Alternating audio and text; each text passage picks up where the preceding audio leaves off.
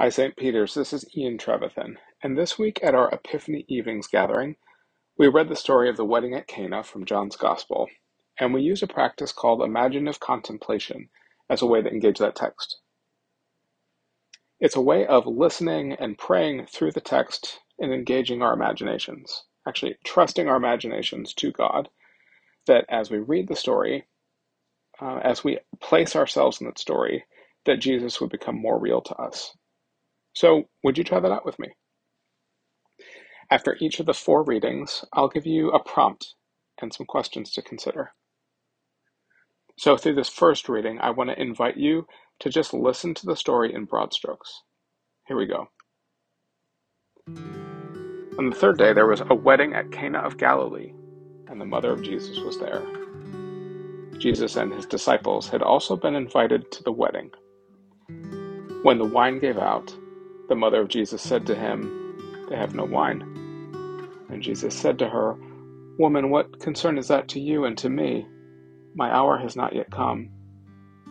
His mother said to the servants, "Do whatever he tells you." Now standing there were six stone water jars for the Jewish rites of purification, each holding twenty or thirty gallons. Jesus said to them, "Fill the jars with water." And they filled them up to the brim. And he said to them, "Now draw some out and take it to the chief steward." So they took it. When the steward tasted the water that had become wine, and did not know where it had come from, though the servants who had drawn the water knew, the steward called the bridegroom and said to him, "Everyone serves the good wine first, and then the inferior wine after the guests have become drunk. But you've kept the good wine until now." Jesus did this, the first of his signs, in Cana of Galilee, and revealed his glory, and his disciples believed in him. Where and when does this story take place? Who's there? And what happens?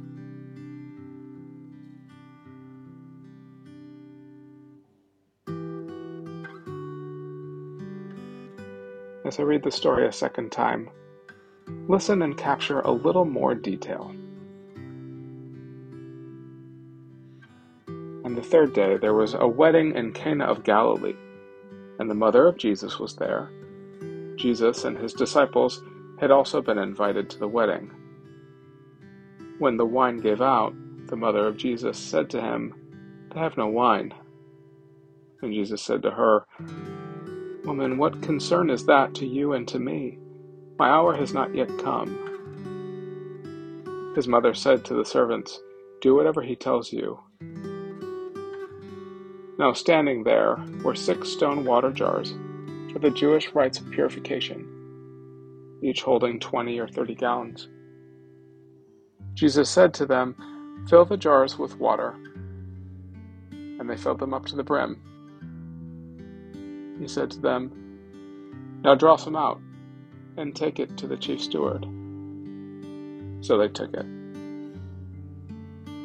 When the steward tasted the water that had become wine, and didn't know where it had come from, though the servants who had drawn the water knew, the steward called the bridegroom, and said to him, "Everyone serves the good wine first, and then the inferior wine after the guests have become drunk.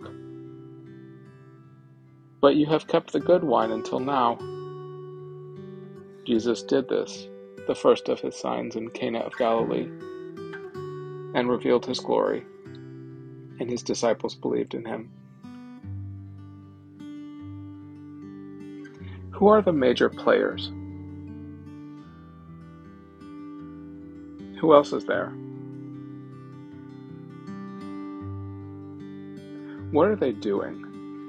How do they interact?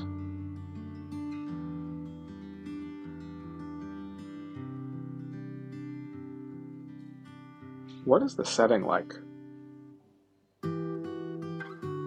What time of day is it? What is the mood, the atmosphere?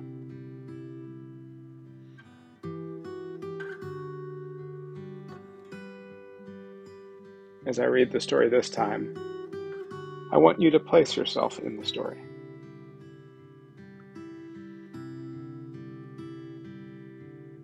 On the third day, there was a wedding in Cana of Galilee, and the mother of Jesus was there. Jesus and his disciples had also been invited to the wedding.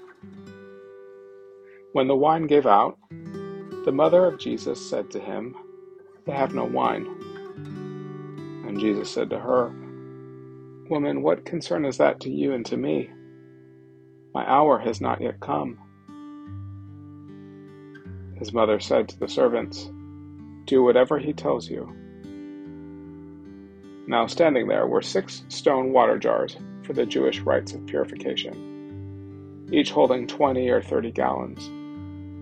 Jesus said to them, "Fill the jars with water," and they filled them up to the brim. He said to them, "Now draw some out and take it to the chief steward." So they took it. When the steward tasted the water that had become wine, and did not know where it had come from, though the servants who had drawn the water knew, the steward called the bridegroom and said to him, "Everyone serves the good wine first, and then the inferior wine, after the guests have become drunk. But you've kept the good wine until now." Jesus did this, the first of his signs in Cana of Galilee, and revealed his glory, and his disciples believed in him.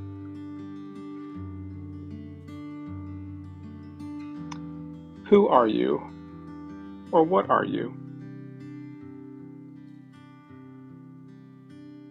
What are you doing, thinking, or feeling? Or what's being done to you or with you if you are an object? What are the sounds, the smells, and the other details about the location that you notice? What are the emotions and undertones that you notice?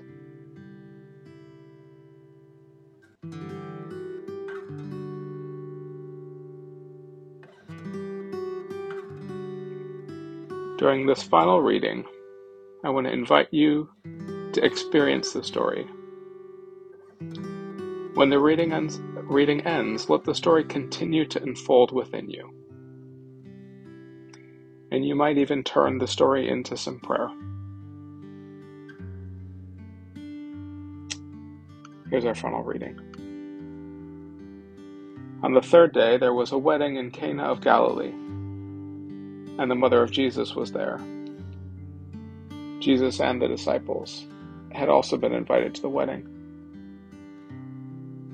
When the wine gave out, the mother of Jesus said to him, "They have no wine."